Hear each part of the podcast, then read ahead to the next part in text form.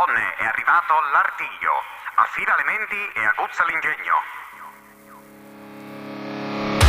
Benvenuti, questo è L'Artiglio, un podcast poco serio.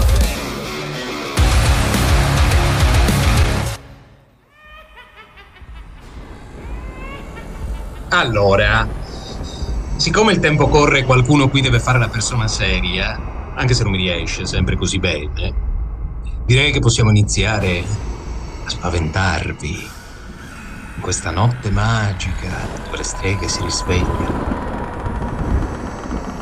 Ed è così che vi proporrò un incantesimo. Che vi farà venire i brividi. Sì, magari se riesco a trovarlo. Abbiamo, È un, ok. è un ottimo, è un ottimo inizio. eh. Abbiamo, abbiamo già rotto che la, la quarta parete, abbiamo già mandato a fanculo tutta l'atmosfera. Ok, eccolo qui. Aper carpaca la knapa lottos, apma carpaca la knapa larpos. Benvenuti allo speciale di Halloween.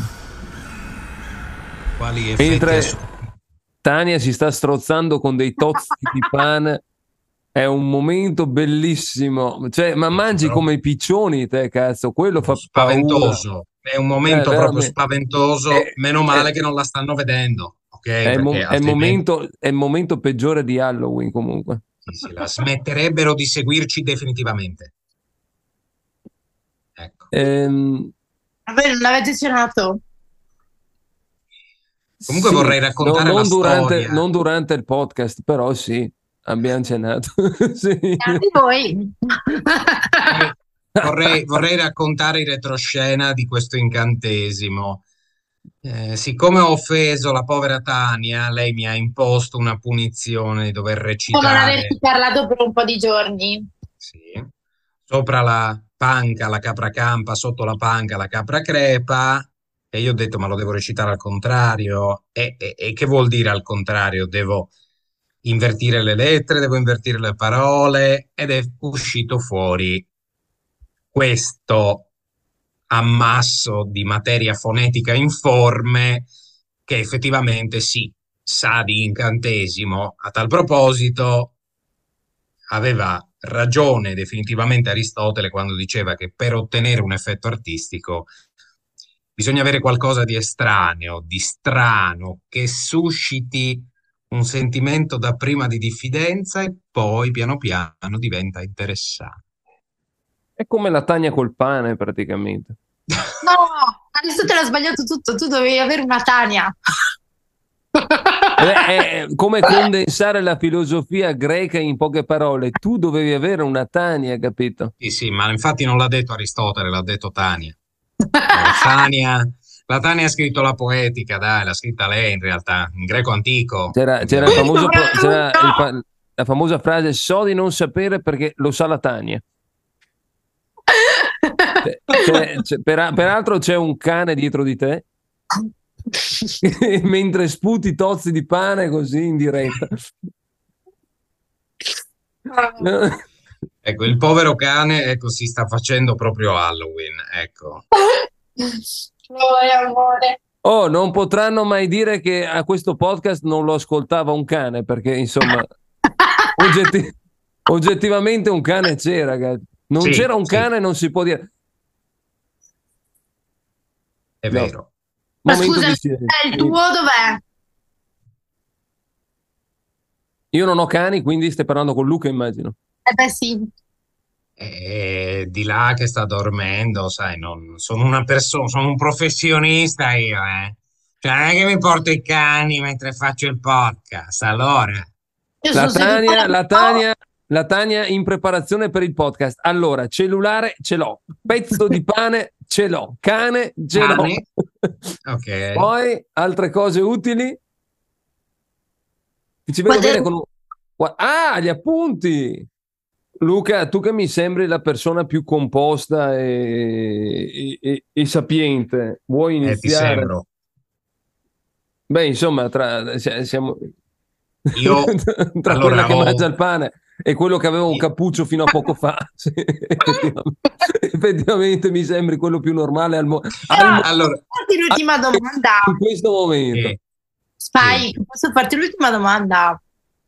Sì, Ma ti piace? Eh? Ti piace Shrek? Perché hai l'omino di pan di zenzero dietro? Ah, boh, li avevo presi a Natale di qualche anno fa.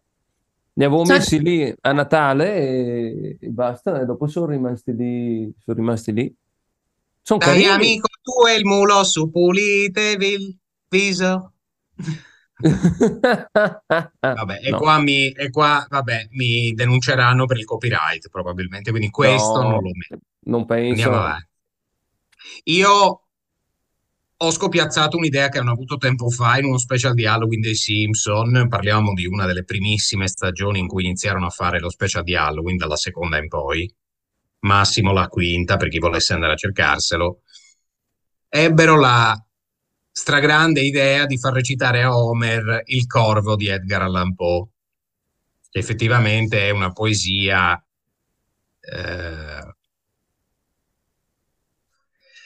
monologata, se vogliamo, perché c'è un solo personaggio che ragiona sul, fa- sul fatto che è nel suo studio da solo a studiare, si dice, i tomi di una scienza dimenticata, non meglio specificata, e a un certo punto un corvo entra dalla, dalla finestra e dove decide di appollaiarsi, perché questo è il punto più importante secondo me, decide di appollaiarsi sul busto di Pallade, Atena, ovvero la dea tra le altre cose, perché sono tante, eh, tanti i domini di Atena comunque come dea, eh, la dea della ragione. Ecco, io sono convintissimo che nel corvo di Edgar Allan Poe il corvo che si appollaia, che decide di appollaiarsi, ecco, vabbè, un altro strafalcione verbale anche oggi, fantastico appol- appollaia. e, e sul, sul busto di Palla di Atena ehm, è la rappresentazione della follia che piano piano sta prendendo quest'uomo, questa ombra nera che si insinua sulla sua ragione, consumandolo a poco a poco, perché lui si strugge per il fatto che è morta purtroppo la sua amata. Infatti tutta la poesia è anche un ricordo molto struggente di questa sua amata. Non ce lo dice, eh, che io ricordi, ma se non sbaglio, Poe aveva preso eh, ad ispirazione una donna amata da lui che era morta di malattia, se non ricordo male.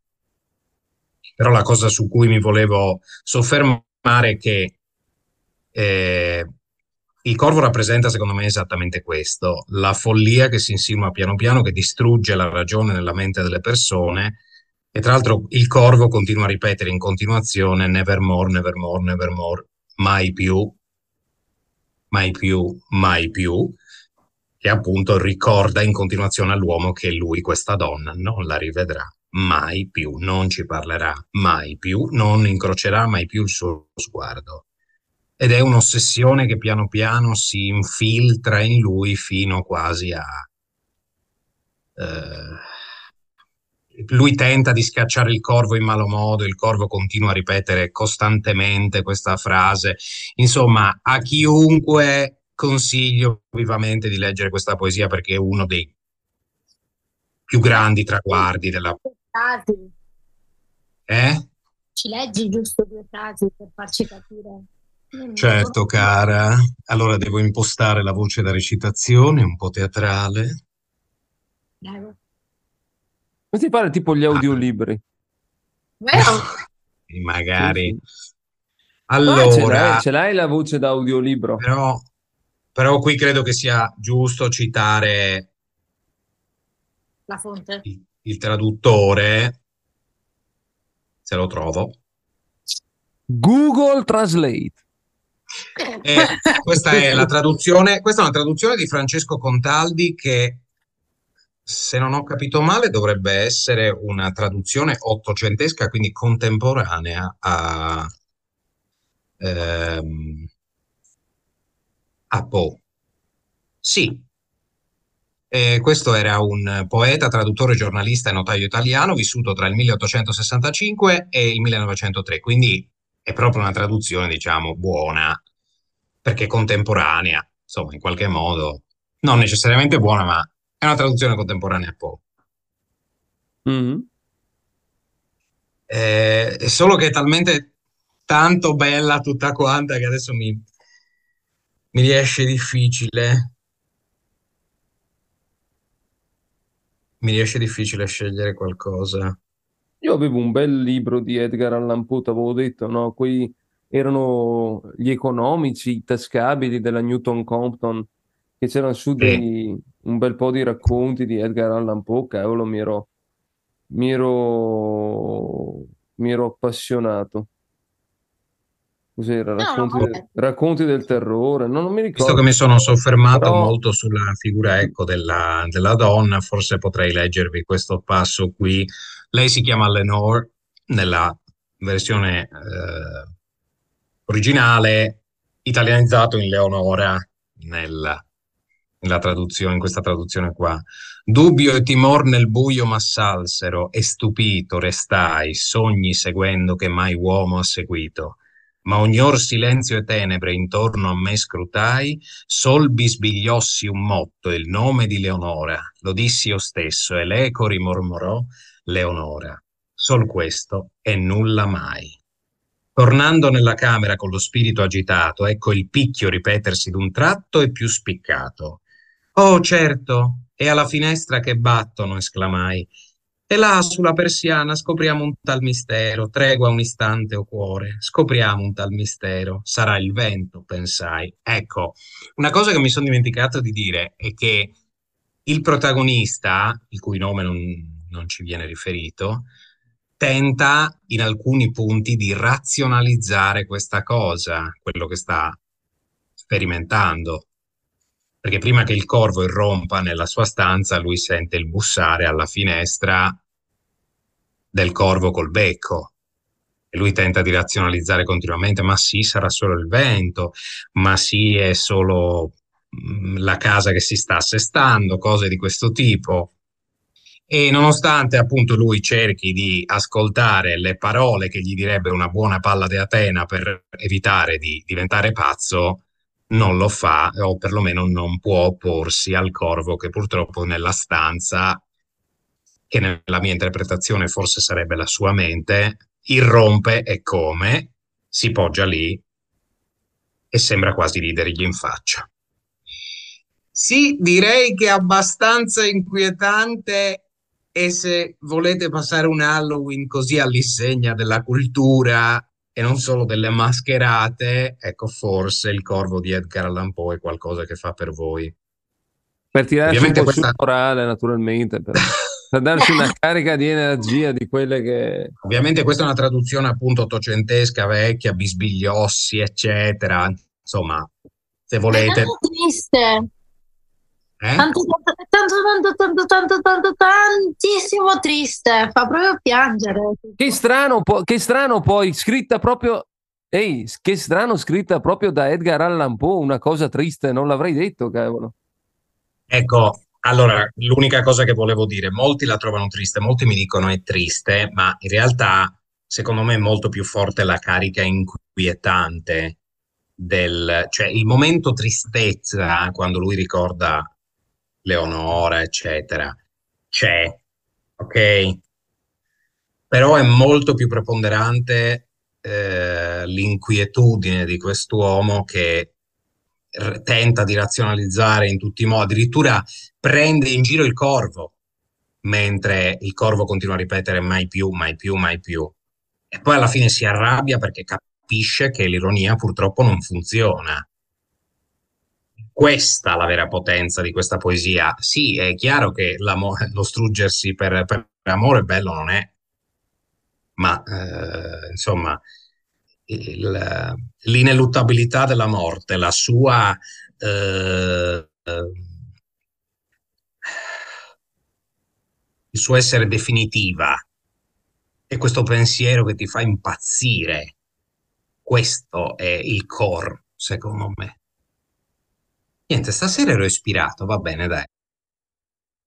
Perché mi piaceva, mi piaceva, mi piaceva tantissimo il barile di Amontillado, che è un racconto breve, è un racconto breve di Edgar Allan Poe che per Vuoi me- fare... Eh, no, ma guarda, non- è, è bello, bello, me lo ricordo ancora, che c'era su quel libricino lì che ho prestato una volta eh, a una ragazza e non l'ho più rivisto sto libricino perché dopo sono andato, cioè sono andato via da Milano e niente, mi è dispiaciuto tanto, tanto, tanto, tanto, ma è bellissimo, è bellissimo. Cioè, bellissimo. Eh, fa molto Halloween, cioè io lo consiglio come racconto, subito dopo aver letto Il Corvo ve lo consiglio o almeno di leggervi dei racconti brevi di Edgar Allan Poe perché sono tanta roba. Sono tanta roba. Ricor- ricordano le novelle di Verga, ma con, con- Insomma, con una cattive- con una cattiveria. No, ma sono Direi molto, che sono molto Guarda. realiste, capito? Sono molto realiste, sono molto ricche. ci sono alcune novelle di Pirandello che si avvicinano molto di più a Edgar Allan Poe. Ricordo, purtroppo non, non ricordo il titolo però, quest'uomo che eh, è ossessionato dalle formiche che invadono casa sua. Non vi dico il finale, non vi dico come tenta di risolvere il problema delle formiche in casa sua. Chiama la disinfestazione. Sì, No. no. Usa il sale, il Baygon, cosa, cosa farà mai? No. Scopriremo Ve lo nella prossima- dico. Allora, chi non vuole spoiler, ecco, deve silenziare per qualche secondo. Incendia tutta casa sua. Che è una tecnica interessante. Sì, sì. Tania, Beh, direi che avrei concluso, dai, ho detto abbastanza, adesso basta. Mi sono stufato di sentire la mia voce. Questa non la metti, altrimenti non ti parlo. giusto. Poe, purtroppo non avendo letto nulla non posso partecipare alla conversazione. Diciamo che No, non- non- non- non- non- era, era molto, era molto dark, ecco. Era molto dark. Credo che non abbia scritto nulla di felice. Ma insomma, Poi è eh, morto, è morto giovane, è morto giovane giovane, è morto sulla quarantina, mi pare, una roba così. per un attacco di delirium tremens, purtroppo, perché era alcolista. Ah, caspita. Uh. Eh sì, sì. Questo è... Curiosità, tra l'altro, Stephen King ehm, aveva lo stesso problema, l'ha risolto per fortuna, e parlando, no, del fatto che mh, questo poteva essere un tratto che lo accomunava in qualche misura a Edgar Allan Poe come persona, insomma, concluse il discorso dicendo che siamo poi tutti uguali quando vomitiamo in un vicolo sul marciapiede. Nel senso, cioè, ovviamente con l'intento chiaro di demitizzare la cosa, nel senso non c'è niente di bello purtroppo nell'essere maledetti, alcolisti, e drogati, insomma, demitizziamo assolutamente eh, i paradisi artificiali di Baudelaire, eccetera, eccetera, perché non è più il caso di fare certi discorsi. Sto pensando infatti a Baudelaire. Ragazza, tu ti dovresti avvicinare un po' di più, che non si capisce un cazzo di quello che dici, e io devo dire. Ho detto che stavo pensando anch'io a Baudelaire in questo momento. Beh, penso che la vicina di casa abbia sentito benissimo, ma anche giù a Padova. Un attimo, ma che- quando tu hai parlato del corpo, Si allontana. E sai- porca di quella. a me sai cosa mi è venuto in mente? Quando hai detto hai nominato il corvo. Sì, dimmi, dimmi. Film, al film Il Corvo, Mm, che è considerato un film maledetto. sì. Beh, d'altronde, cioè, se muore, se muore il protagonista, effettivamente, eh, No, Vedi? due, un- uno o due sono morti. due forse, sì. Due. Però, Uno però, il il, pro- il- però il protagonista sì. Eh, Brandon Lee. Sì, il primo è morto, il secondo è morto, il terzo ce l'ha fatta. per quello che so Eh, io. più più che altro c'erano c'erano state, non so se le posso chiamare delle polemiche, era effettivamente strano che ci fosse su un set cinematografico una pistola caricata per davvero, perché lui morì così. Sì, Per una pistola che doveva essere caricata a salve e, e invece era veramente carica. Questo è creepy, forse ancora più di Edgar Allan Poe, perché qualcosa è successo veramente e a tutt'oggi che io sappia è risolto il mistero. Cioè, però immaginatevi che comunque il corvo, ok, è mm, sempre quella figura che ehm, un po' di iella, un po'. Eh, però a questo proposito, così do anche un altro consiglio di lettura, c'è la dilogia, cioè composta di due libri di Lake, Le- non so come si pronunci il suo nome, Bardugo, eh, Sei di Corvi e Il Regno Corrotto, dove c'è il protagonista che dice ehm, i corvi in realtà sono dei personaggi, sono degli animali buoni perché si ricordano di chi li ha nutriti e va poi a, eh, ad aiutarli nel momento del bisogno, tentando di eh, eh, riabilitare l'immagine del corvo, perché è Vabbè, vero, ma sì. comunque, comunque, cioè, volendo vedere l'immagine del corvo, mi pare che nel film Il Corvo sia un'immagine positiva quella del corvo comunque. Cioè non è, non è un'immagine negativa tutto sommato. Nel film Il Corvo, Il Corvo non è No, l'immagine... adesso non è- con- confesso un mio peccato, non l'ho visto, quindi purtroppo non so. Neanch'io, cioè non l'avete vi- Stiamo parlando del Corvo da 20 minuti e nessuno l'ha visto. Cioè, Cioè, tutti sanno sta roba del tizio che è morto, o non l'ha cagato di striscio nessuno. No, io l'ho, io l'ho visto diverse volte, ma comunque il corvo, cioè, vabbè, nel corvo, il corvo è una figura, tra virgolette, positiva, nel senso che comunque sia, è il corvo che dà i poteri a, Brandon Lee perché si possa vendicare del fatto di essere stato ucciso in maniera brutale, diciamo.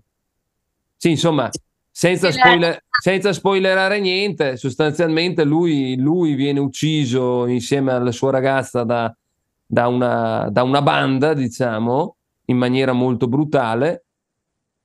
E, e niente, torna in vita e si vendica. E questo corvo che gira all'interno del film è praticamente, diciamo, una rappresentazione, quella, come si può dire, quella figura che gli dà questo potere di, di- di tornare in vita, dai, senza... Insomma, è un film bellissimo da vedere, sinceramente. Comunque, se volete, giusto così per proseguire nella... Il corvo tutti e tre insieme? Per l'ennesima volta devo vedere il corvo, basta. Ma Dai, eh, potresti farlo per noi sta cosa, però, eh. Va bene. Comunque vorrei dire, per proseguire sulla scia della demitizzazione, che su Wikipedia comunque c'è una spiegazione come abbastanza mh, ragionevole di come è avvenuto in realtà l'incidente. Ecco, in realtà non c'è esattamente un mistero, è stato detto che lui, sì, c'era qualcuno che aveva interesse a farlo fuori, ma la verità è che era un incidente che era possibile che succedesse perché hanno dovuto estrarre della polvere da sparo da proiettili eh, veri per fare una scena. Insomma, c'è stata una negligenza eh, C'è la, professionale possi- c'è la possibilità che sia successo. Sì, sì, che, sì, che sia stato un incidente e basta. Mm, Veramente, eh, io sono per la demitizzazione di certe cose perché anche basta, dai. Ma infatti.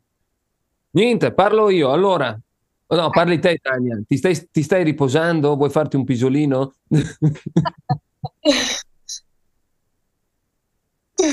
No, allora io ho scoperto, ho scoperto una cosa eh, di cui vi ho già, resi- vi ho già resi edotti, si può dire. Ho scoperto Sì. una cosa, e cioè che esiste un colore fantastico fantastico non lo so, che si chiama ehm, Bruno, Bruno Mummia, cioè praticamente l'è marron, un marro, marrone mummia, ed era un colore, eh, come si dice mummia in inglese? Brown, ma, Mummy Brown, Mummy Brown, Mummy Brown, e, ehm, e praticamente era un colore che veniva creato eh, verso fine del 1700 e fino a, all'inizio del 1900, metà del 1900, triturando finemente le mummie, tendenzialmente le mummie egiziane, e sembrerebbe le parti più carnose della mummia perché davano un colore più, più intenso e veniva venduto proprio. Quindi ci sono alcuni dipinti che venivano fatti con questo, con questo marrone di... Stai sbadigliando o è una faccia schifata? O ti stai mordendo un dito e basta? Sarà schifata. Quindi no, anche a me sembravano eh, tutte e tre le cose insieme. No, eh. mi immagino la puzza che... Ah no, questo non lo so, però veniva venduto in tubetto proprio. Dopo erano frequenti le, le contraffazioni, veniva usato il bitume, tutto quanto, però venivano proprio triturate le mummie, perché le mummie comunque sì, erano sempre erano vendute e commerciate per scopi medicali, medici, sì, che eh? comunque sia, cioè andare in farmacia. Andare in farmacia con la ricetta, un, pie, un, piede di mummia non è proprio il massimo, ma comunque. Venivano utilizzate le mummie per curare che tipologie di malattie? Quello non lo so, quello non lo so, però a scopo medicale erano utilizzate. Ah sì? Sì, sì, erano triturate, venivano considerate miracolose, però non ho, non ho idea per quale ragione, sinceramente. So che eh, Wikipedia riporta, dice, una vasta gamma di disturbi medici dai mal di denti alla dissenteria, quindi pensa un po'. Certo allora, che curare un attacco di dissenteria con una mummia tritata, vabbè, grande fantasia. Vedevano, vedevano praticamente la mummia tritata. Ah, questo non sì. te lo saprei dire. Facevano dei preparati, Signora mia, deve provare la mummia. Me lo immagino incomode bustine, stile integratore. Que- questo è per tutti quelli che schifano l'imodium. Eh? Comunque, se ci i colori comunque provenivano sempre da un qualcosa che o di natura o Ma anche... tu, c'hai, tu c'hai idea che ci sono dei dipinti anche famosi che sono stati fatti con le mummie? Cioè, è, è, è esagerata come cosa. Uno, è il dipinto di prima con, di che parlavamo anche con te, che parlavo con te, Luca, che cos'era? La libertà che guida il popolo di Della Cruz. Della, esatto. eh, della Croix. Della Croix, eh, Eugène Della Croix che è stato... Tu hai ribattezzato che, Eugene, bellissimo. Che io ho ribattezzato Eugene prima. E, ehm, no, ma cioè, è stato... Sembrerebbe che sia stato dipinto con quel colore lì anche. Che sia stato anche usato quel colore lì. Cioè, insomma, tu capisci bene che ti dà la un libertà, pelo... La libertà di usare le mummie per fare i quadri. No, che poi mi ha lasciato colpito perché praticamente tu vai a leggere ovunque e dici magari è apparsa una normativa che vietava di utilizzare le mummie. Per... Invece no, cioè semplicemente la gente si è stancata di usarlo perché non aveva una resa. Cioè, capisci che... Dopo mi sono letto dei trafiletti dove dicevano, eh, dopo c'era un po' di mancanza di mummie, allora si usava un po' di tutto, cioè tipo ex carcer- cioè carcerati, detenuti che nessuno avrebbe reclamato i corpi, robe così. Cioè, siamo Erano livello... troppo infla... Eh, c'era l'inflazione, capito? Sì. Quindi non potevano più permettersi le mummie. Non potendo allora, permettere... Ragazzi, sono... Sono... Guardando qui in internet, sono balzata su un, un sito che si chiama Bizzarro Bazar e um, oltre che a po' di teschi, un po' di cose un po' particolari qua. Qua spiegano proprio che il bruno di mummia si era marrone, ma era tendente ad un ambrato all'ocra. e ricordava appunto la colorazione proprio della pelle e dei bendaggi delle mummie egiziane. Sì, e delle resine che venivano usate per mummificarle. Ma... Ed era tra i colori preferiti della confraternita dei preraffaelliti. Sì. Tant'è che ci fu uno dei pre-raffaelli- preraffaelliti, che era un pittore che adesso non mi ricordo, che quando scoprì, c'è un mito che dice che quando scoprì che era fatto con le mummie, perché non lo sapeva, aveva seppellito il tubetto di colore dentro nel suo giardino facendogli un rito funebre. Però adesso Oh non mi, non mi ricordo, non, Comunque una delle, uno dei non punti mi negativi ricordo che pittore era, sinceramente. ma- Comunque uno dei punti negativi è che andava a intaccare gli altri colori che erano stati utilizzati nella tela. Esatto, esatto, perché aveva delle sostanze grasse, eccetera. Però l'unico punto negativo non era quello lì, è che tritavi tipo mummie su mummie, quindi quello Ma stiamo facendo una discussione tecnica sull'utilizzo di questo colore. Eh, Secondo me è una cosa veramente interessante, cioè è molto bella. Alla fin fine, comunque, se tu ci pensi, eh, Ma io avrei chiesto, io avrei chiesto il parere del proprietario del corpo, capito? Cioè, nel senso, però sarebbero diventate eh, eh, troppe mummie, non ci sarebbero state neanche nei musei. ho capito, però voglio dire, se tu sei vivo, no? E poi diventi una mummia, cioè, Questa oggettivamente tagli. potre- Ok? potre- No, no. Vai, io me ne vado. Me ne vado. Cioè, potresti avere un diritto di scelta sul fatto di non Maria, finire. Maria, io esco. Basta. Eh, no, no. No, beh, ok, è una cosa poetica diventare un quadro, diventare un'opera d'arte, però insomma, voglio dire, triturare i morti perché devi fare i colori, cioè, per carità, per carità. Mi viene in mente di nuovo il, eh, il monologo di Amleto con in mano il teschio. Che cosa diventerà il Che mio ave- corpo? aveva, ave- era in mano col teschio perché aveva finito il colore praticamente. No. aveva No. finito il tubetto. No. Che questo è macabro tanto, cazzo, però. Ma poi è bellissima quella scena di Amleto perché viene dopo eh, un inserto comico, perché Shakespeare nelle tragedie a volte metteva dei trafiletti, sì, quasi comici. Eh, c'è il, ehm, il- il tombarolo che parla con Amleto e fa chiaramente la figura del fesso, del, del giullare.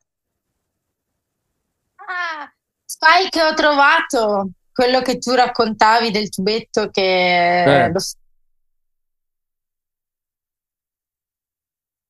era Edward Brun Jones. Eh? Che era un pre-Raffaelita.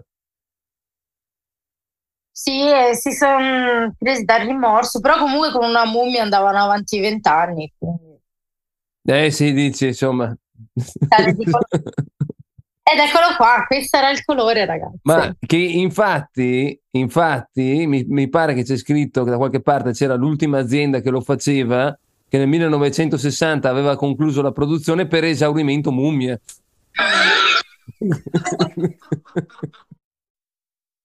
Donne, è arrivato l'artiglio. Affida le menti e aguzza l'ingegno. E siamo arrivati alla fine anche di questa puntata, grazie mille per il tempo passato insieme, speriamo che anche voi vi siate divertiti quanto noi. Se vi avanza un follow, un mi piace, un like qualsiasi, noi siamo qui, vi ringraziamo. Se per caso avete opinioni, pareri, consigli, noi siamo a orecchie più che aperte. Questo è Artiglio, un podcast poco serio.